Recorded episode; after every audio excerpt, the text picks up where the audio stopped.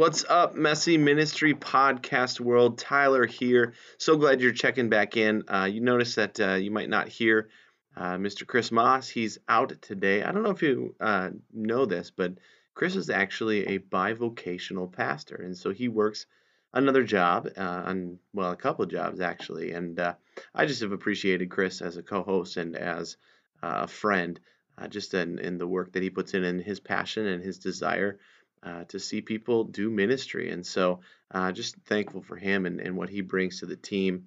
And uh, yeah, so uh, last week, last week we talked about the topic of balance, and uh, balance it can be a messy topic, and specifically uh, we talked about trying to create a balance in our own life and how that can be messy, and we discussed what it looks like uh, to have balance between how do I work hard and how do I still rely on God uh, within within ministry. And this week we're actually going to continue the topic of balance, and uh, more specifically, how do we create balance between doing it all versus giving power away?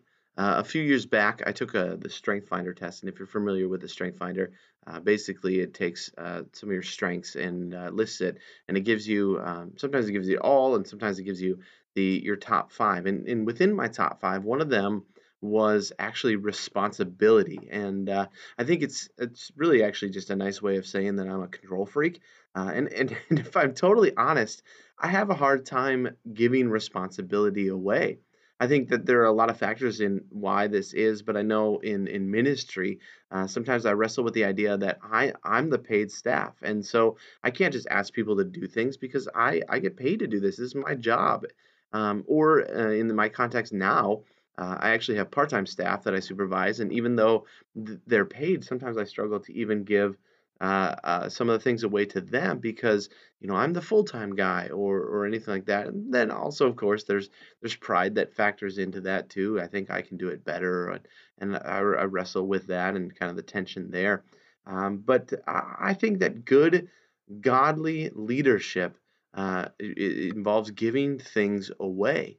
Uh, can that be messy? Yeah, for sure it can be messy. But I would say learning to do that, learning to give things away, uh, give responsibility away, give power away, it can elongate your ministry. And actually, I think it can even save your ministry. Uh, there are a lot of ministers out there that are just tired because they do so much. There's people out there that they, they do so much, they're just tired.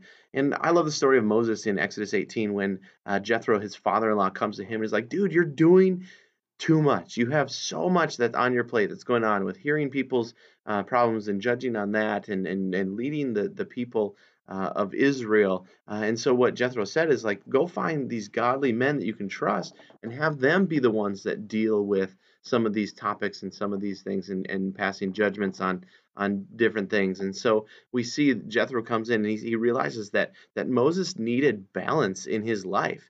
Uh, otherwise, he was going to burn out. And I think it's really easy when we're in positions of authority or power uh, that it, it, can oftentimes it can go to our heads. We can let it go to our heads. I know early on in ministry for me, uh, I drew this sense of pride of how youth group didn't happen without me. Like if I wasn't there, we just canceled youth group. And I wore that as as a badge of pride, but ironically enough, I would get frustrated when I couldn't get leaders for things that I needed them for. I always thought there must have been something wrong with them. Why didn't they care? Why were they so unwilling to do anything? But in reality, I was actually just a terrible leader, and I never empowered my leaders to lead. And I think that this is our job as pastors and church leaders. Our job is to not do everything. Um, Ephesians 4 11 and 12 says, So Christ himself gave the apostles, the prophets, the evangelists, the pastors, the teachers to equip his people for works of service so that the body of Christ may be built up. We're supposed to equip equip God's people to do God's work so that the church can be built up. And here's where the tension comes in with that I see. Will it be messy? Yeah, when we give away power and responsibility, could they mess it up? Probably. Will they do it exactly the way that you would? No, not likely. But how will God raise up more leaders if the leader in the place now, or the, if maybe you're the, that leader in place, how is God going to raise up more leaders if the leader in place now, leaders in place now, are unwilling to give up power? Well, we know how God does it. He allows leaders to fail.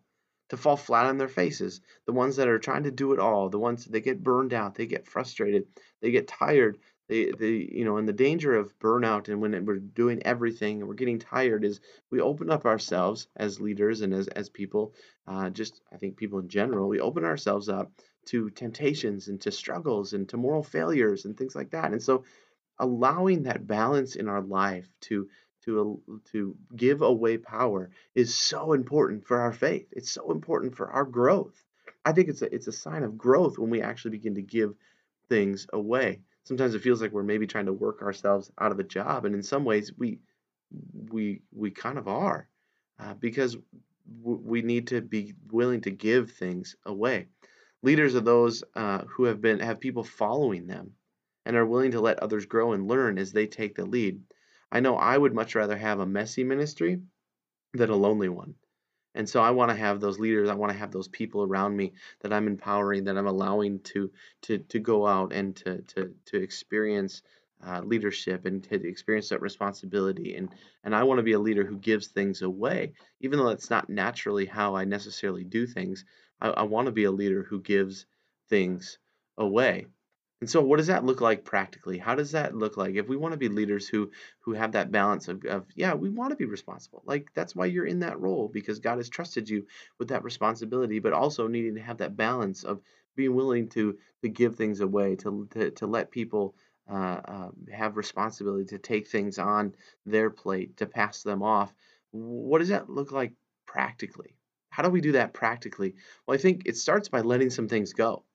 What are those things uh, in the ministry that maybe uh, in your in your context what you're dealing with right now that you just don't have the capacity necessarily for to do? And and here's the realities sometimes they're going to be things that you you really enjoy. Um, i know for me one of the things i really enjoy is worship. Um, but in the context in, in in the ministry that i'm leading right now I, I don't have the capacity, I don't have the ability or the bandwidth or the time to be able to lead worship, to lead the student worship band, to also preach the message, to lead the ministry, to work on the budget, all those kind of things. And so I had to delegate out. I had to give away the power, give away the responsibility of, of leading worship. And I have an amazing team. I've got a part-time staff, Kelly, that does a great job leading worship, and I and I've allowed her to to to take it and make it her own and what what God is using and using her unique giftedness in that and then also an amazing volunteer named Scott who is leading our youth worship band and and just is is putting that focus and that attention that I am I'm I, I could do at a at a subpar level but he's putting that effort in he's putting that attention in and, and doing a great job leading our our youth band. And so I've allowed uh, something yeah maybe that's something that I love to allow another leader uh, or another person to step up and to take that and I've seen growth uh, in both of those people as they've been giving uh, uh, been given that responsibility. And I think it's also important as we as we let things go, we, as we give things away to people, we need to make sure that it's not just the stuff that we hate like, oh man, I just hate scheduling and, and budgeting and stuff like that. And so I'm going to find somebody else that's going to do that. Now, if you have somebody that's like, mm, I love spreadsheets and they get like overjoyed when you ask them to work on a spreadsheet, then yeah, empowering them and allowing them to use their gifts. But we need to make sure that we're not just giving away the things that we hate and holding on to those things that we love. Sometimes being a leader is allowing somebody else to do something that we love uh, um, for a season or for a, for a time, or just allowing them uh, to do it uh, so that they can be blessed, so that they can be grown, that God can begin to to bring things to fruition in their life that maybe they didn't even notice. Um, I love to teach. It's one of the things I, I believe that God has gifted me with. I love to do it. I love to get up in front and just share my heart with people and stuff like that.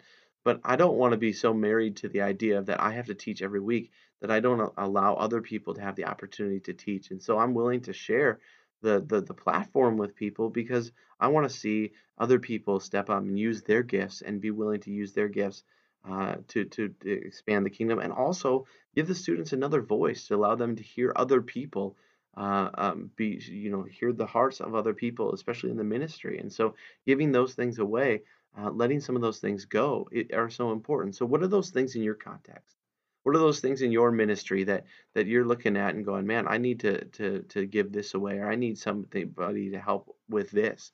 uh, one of the things that I did is I put out a list of all the things, all my responsibilities that I did, all the things that I absolutely had to do, all the things that I wanted to do more of, uh, and so and I and I started to prioritize and say if I if I'm going to do this, if I want to start this student leadership team, then I need to be able to give away this to somebody else to allow other people to do this in, in the ministry uh, because the reality is we all have the same amount of hours in the day.